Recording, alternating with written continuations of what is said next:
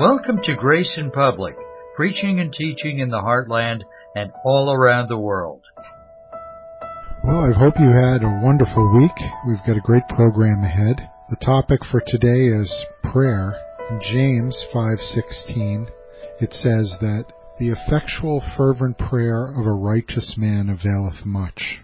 That's the King James version, the New American Standard. It says the effective prayer of a righteous man can accomplish much. Today's classic message beyond that topic of prayer, and then we'll have a great devotional afterward. Now we're beginning to introduce a constant correlation and link in how God's people begin to have all the power that they need to see God's work accomplished. First, the power that I receive is for God's work. The power that I am given is to do God's work. The grace that is given me is to serve God. I do not get it because I'm serving, but it's given to me to serve God. Now then, the chief end of prayer and the chief end of serving God is to glorify God. In 1861 and 1865, when George Mueller began to think of his great calling in the work of his orphanages, the first thing that the Holy Spirit taught Mr. Mueller was that the chief end of your prayer is to glorify God. You may have a will. You may have an ambition. You may have a need. Forget it. Forget it. You may have natural desires, natural goals for God because of your need, because of what you've lacked in your life. And you need success to have a good self image. Forget it. Forget it. That's the way a lot of you are. Forget it. If you don't get promoted into some significant position, you feel insignificantly poor in your self esteem. Forget it. Will you wise up? Forget it. If you don't get recognized and honored and built up and this and that in your motherhood as a wife, the husband doesn't say just the words he's supposed to say when he's supposed to say them. Motherhood caves in and you feel insignificant. Forget it. Your chief end is not to glorify God. You ought to see what comes over my office in a week's time with some women's emotions. The calls, the notes, the letters, the hearsay I get over a woman not having something happen that day. You wouldn't even believe that the people are like that on this planet. You wouldn't. I say to you women, grow up and forget it. Forget it.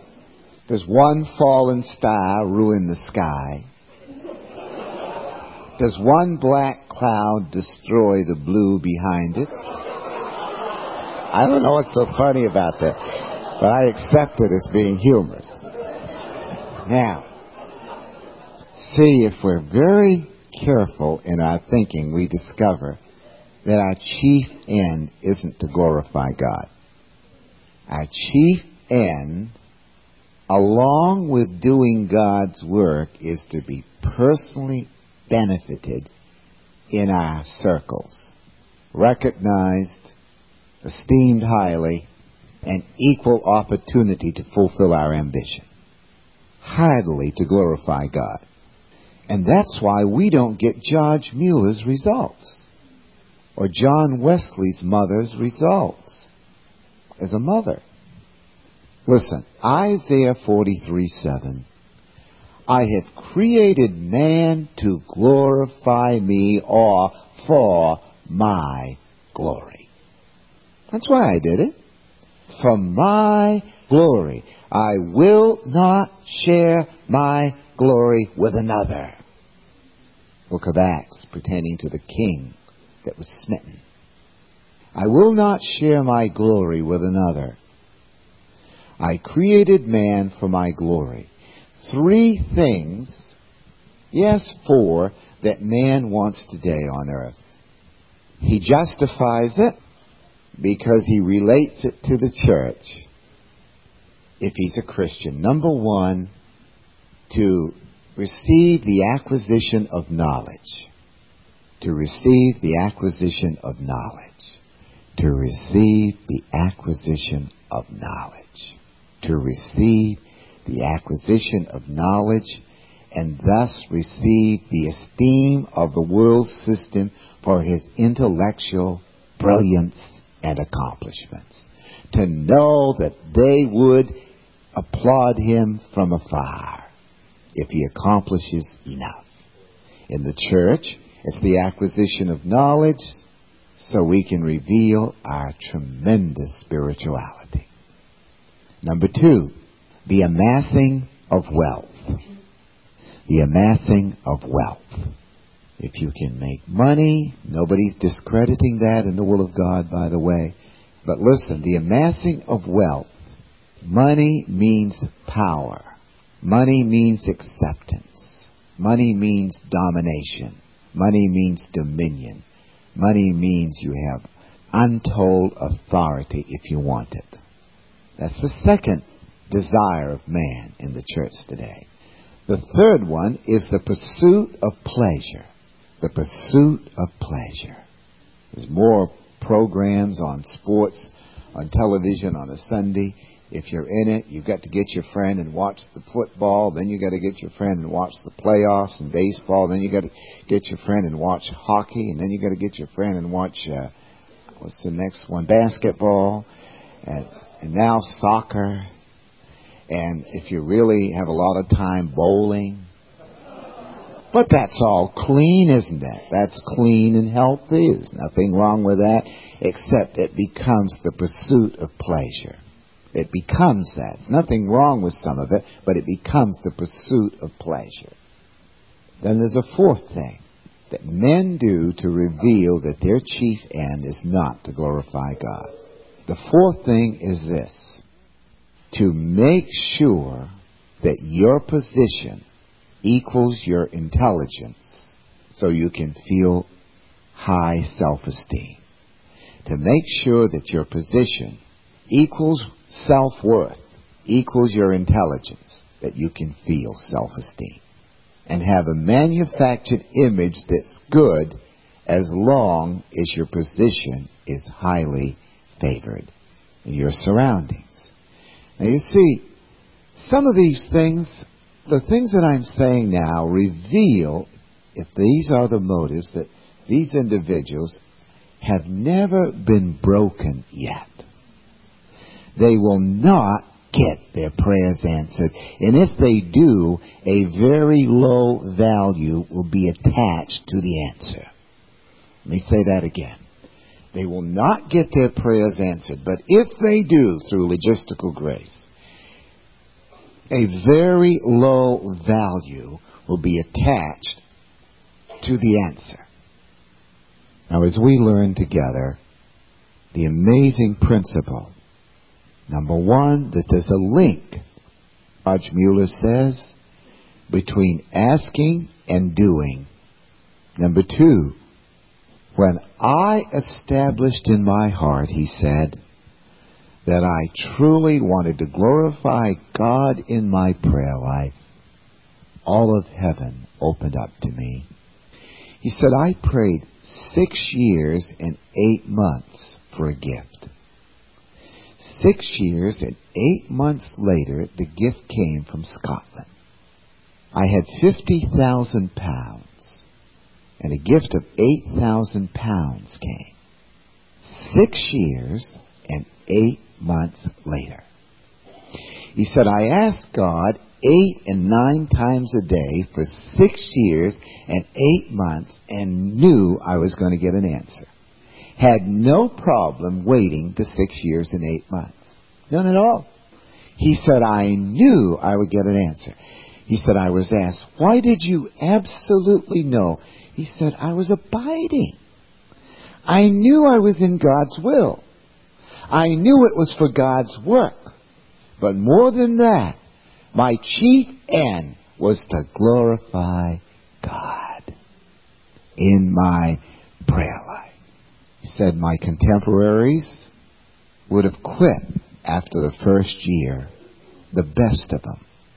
Quote, my contemporaries, my fellow prayer partners, would have quit after the first year and forgot it because they didn't know how to abide and prevail and relax and keep it before the throne with thanksgiving.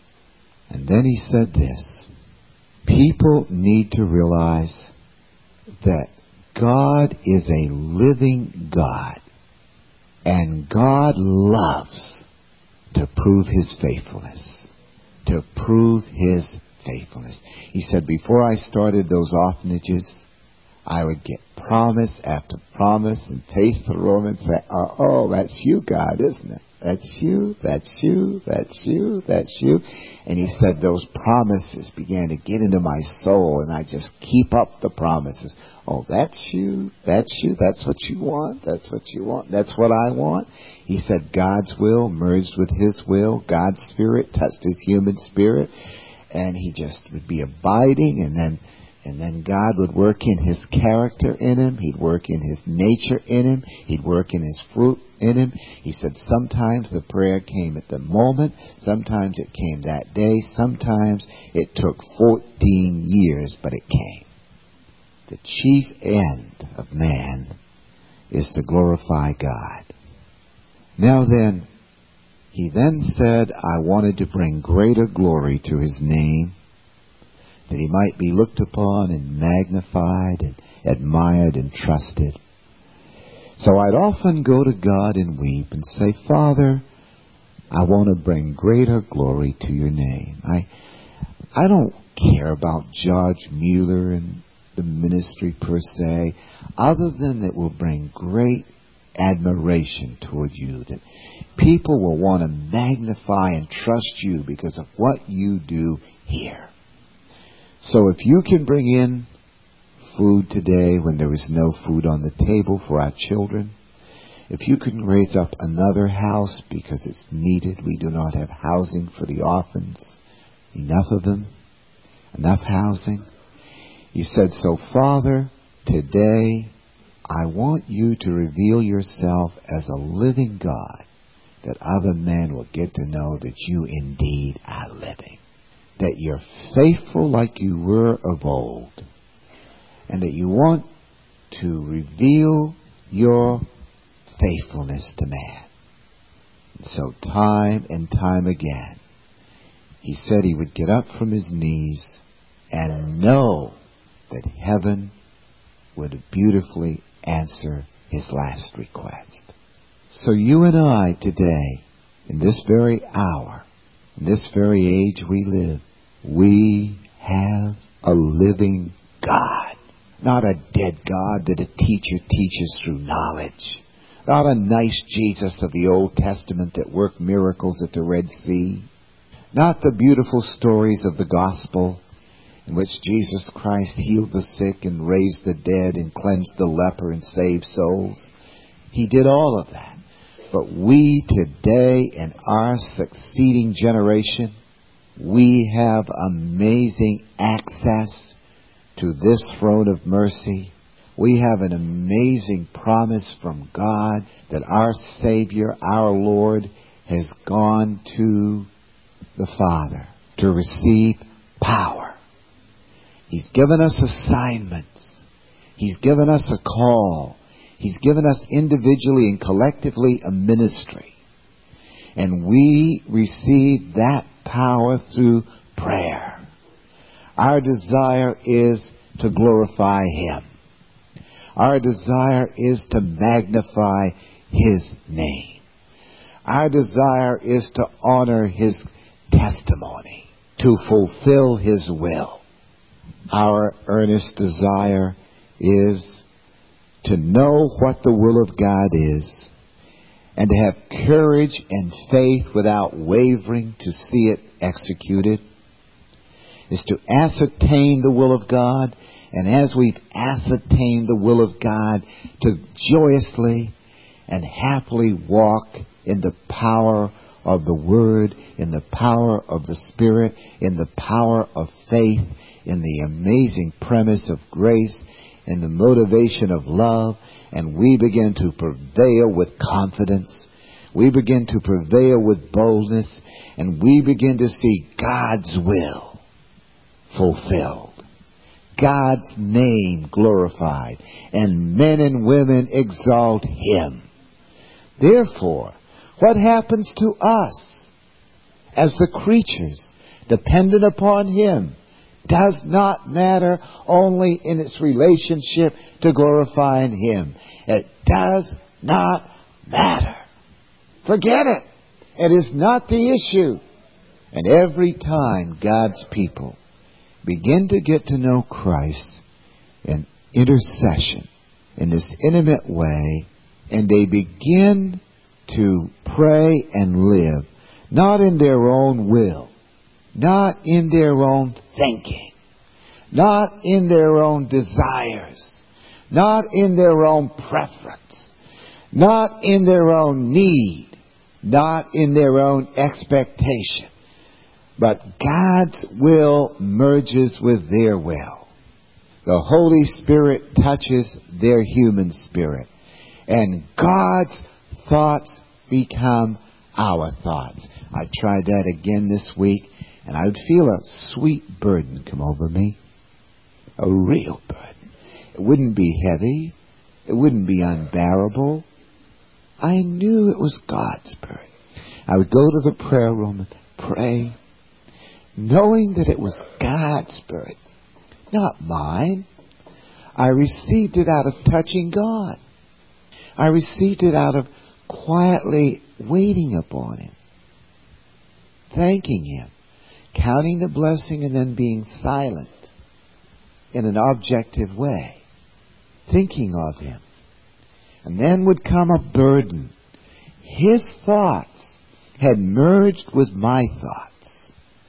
His burden for that hour had become my burden. I could afford to be quiet. I could afford to fellowship with Him, commune with it. And out of having His burden touching my burden would come supplication, intercession by my heart. Then my spirit would begin to supplicate. My spirit would begin to intercede. And I knew I was praying in the will of God to glorify God with the burden of God. And there was a sense of strength, confidence, a measure of heaviness that made it so serious because it was God's work. It had to do with God's people. It had to do with God's kingdom. It had to do with God's testimony. And again and again he showed me it isn't my will that Satan prevails. Many things that are going on before your eyes, they're not of me. Satan is prevailing. I want my people to inquire of me and to prove me and to re- have me reveal my faithfulness as a living God to dispel him because every time you pray with God's burden for your family, for your church, for each other, Satan will try to bring in situations to discontinue your intercession. He will do everything to get you to discontinue your prayer. Because he knows God's required it. He knows it will glorify God. He knows it will reveal a living God. He knows it will bring forth divine dynamics in your midst against Satan. He knows that if we pray to glorify God and we have God's burden and we have Christ's yoke, Satan knows that much of his work, right in details and families and individuals, will be dispelled. And Satan will suffer loss. Our answer to prayer means Satan suffers loss. When I go to, to my altar and you go to your altar, wherever it is in your room, and you go before God and you're in touch and you wait upon God. You don't travel where angels tread lightly. and all of a sudden you're not living in any form of sin. Your motives are pure. They've been examined by the grace of His Word. Your heart is purified by faith. Your attitude is sweet and gentle and spiritual and godly. And the Holy Spirit then touches your human spirit. God's thoughts begin to merge with your thoughts. God's will, God's purpose becomes the all consuming thing. Nothing else matters. Not a thing, not wealth, not pleasures that's your favorite thing, not knowledge. None of these things matter. Not ambition or reputation or to be highly esteemed among your Christian friends. None of these things matter. Now you have the will of God, the burden of God, and you've joined Jesus in intercession. And this is what it's all about. And the words abide in you, and your words abide in them. And if God withholds the answer, it doesn't do a thing to your confidence. You have discovered the will of God. You don't waver. And Satan's effort to make you discontinue your prayer doesn't work. If you can, don't forget to send a tax deductible gift to us. Your generous donation made to our program promotes this broadcast and ones like it going out on the internet and broadcast on local stations throughout the United States. So please prayerfully consider what you can give.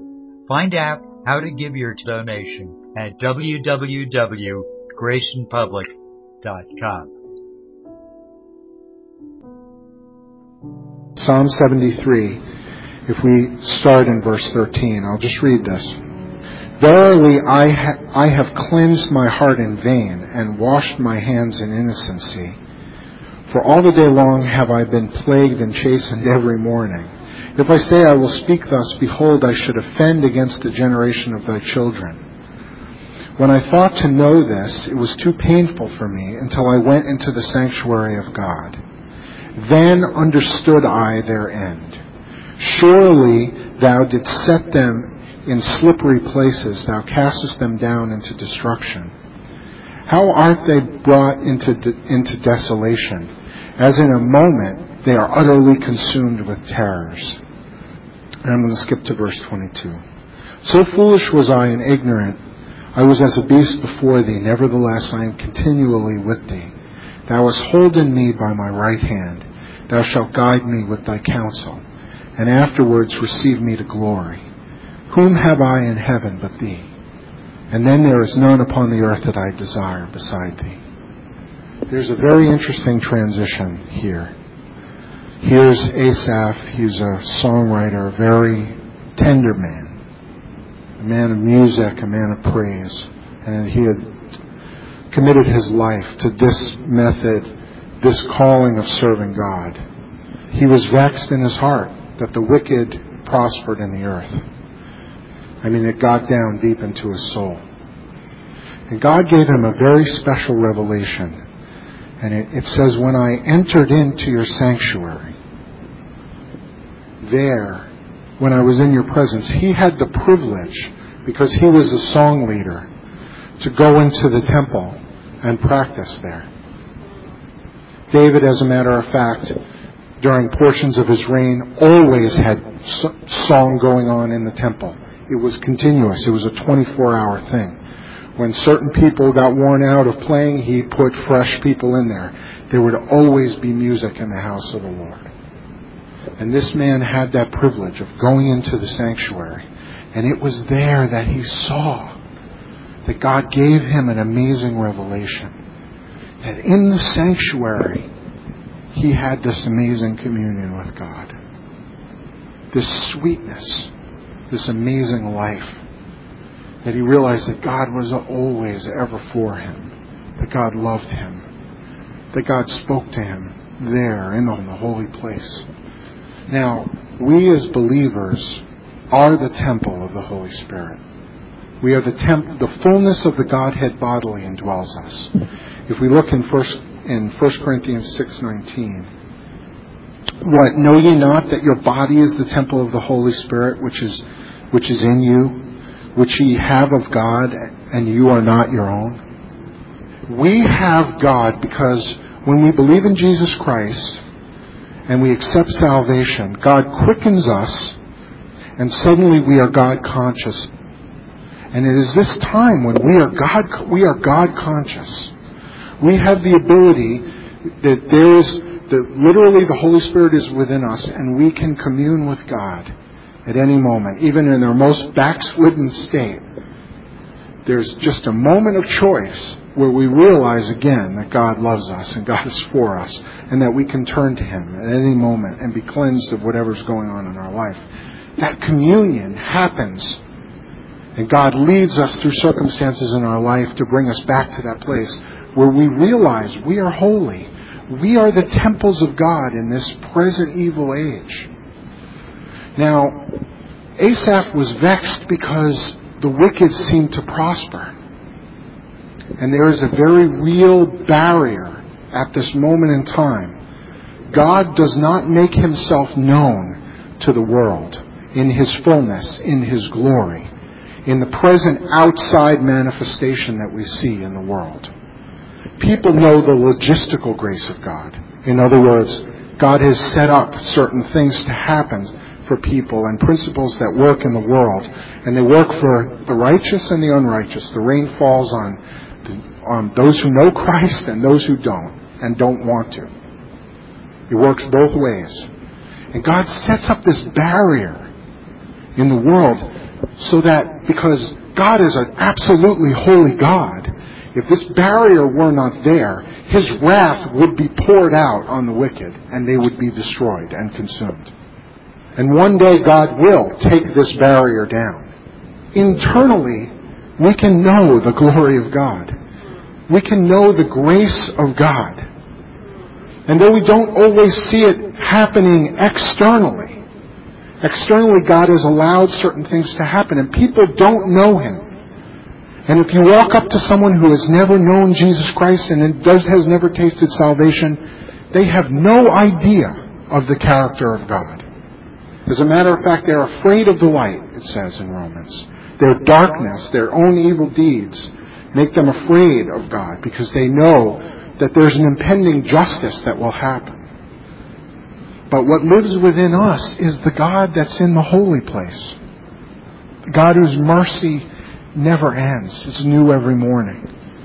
And we, and God doesn't, because of what the work that, Jesus, the finished work that Jesus Christ did on the cross, which He had already planned on, planned and done in eternity past, He can have a relationship with us and not and he can reveal himself to us in a more full manner every day and while we're communing with god we are salt and light in the world. The very life of god gets revealed through us to other people. We'd love to hear from you so please go to our website and contact us. The web address is www.graceinpublic.com What an awesome message about prayer. Now we have that sweet communion, and because of it, we can have a communication life with God. Prayer is really speaking to our Heavenly Father. Communicating needs, yes, that's intercessory prayer. And there's a, a way in the world that we're taught to have a religious prayer life where we say things in a, in a, in a, almost in an obligation, almost in a desperation. But God would want us to have a communication with Him, a communion with Him. In order to have that life of communion, we first need salvation. It says, Whosoever shall call upon the name of the Lord shall be saved. And you can do that today. You can do that in the quietness of your home. You can do that while listening to this broadcast now and or uh, afterwards at, at any time, you can call upon the name of the Lord, and He will hear and He will answer. And I urge you to do that. I plead with you to do that. That's the first step of having communion with God. So if during this broadcast you've cried out to God, you've you've believed in Jesus Christ, please contact us. We'd love to speak to you and help you uh, just to a new life that God has given you as a believer in Him.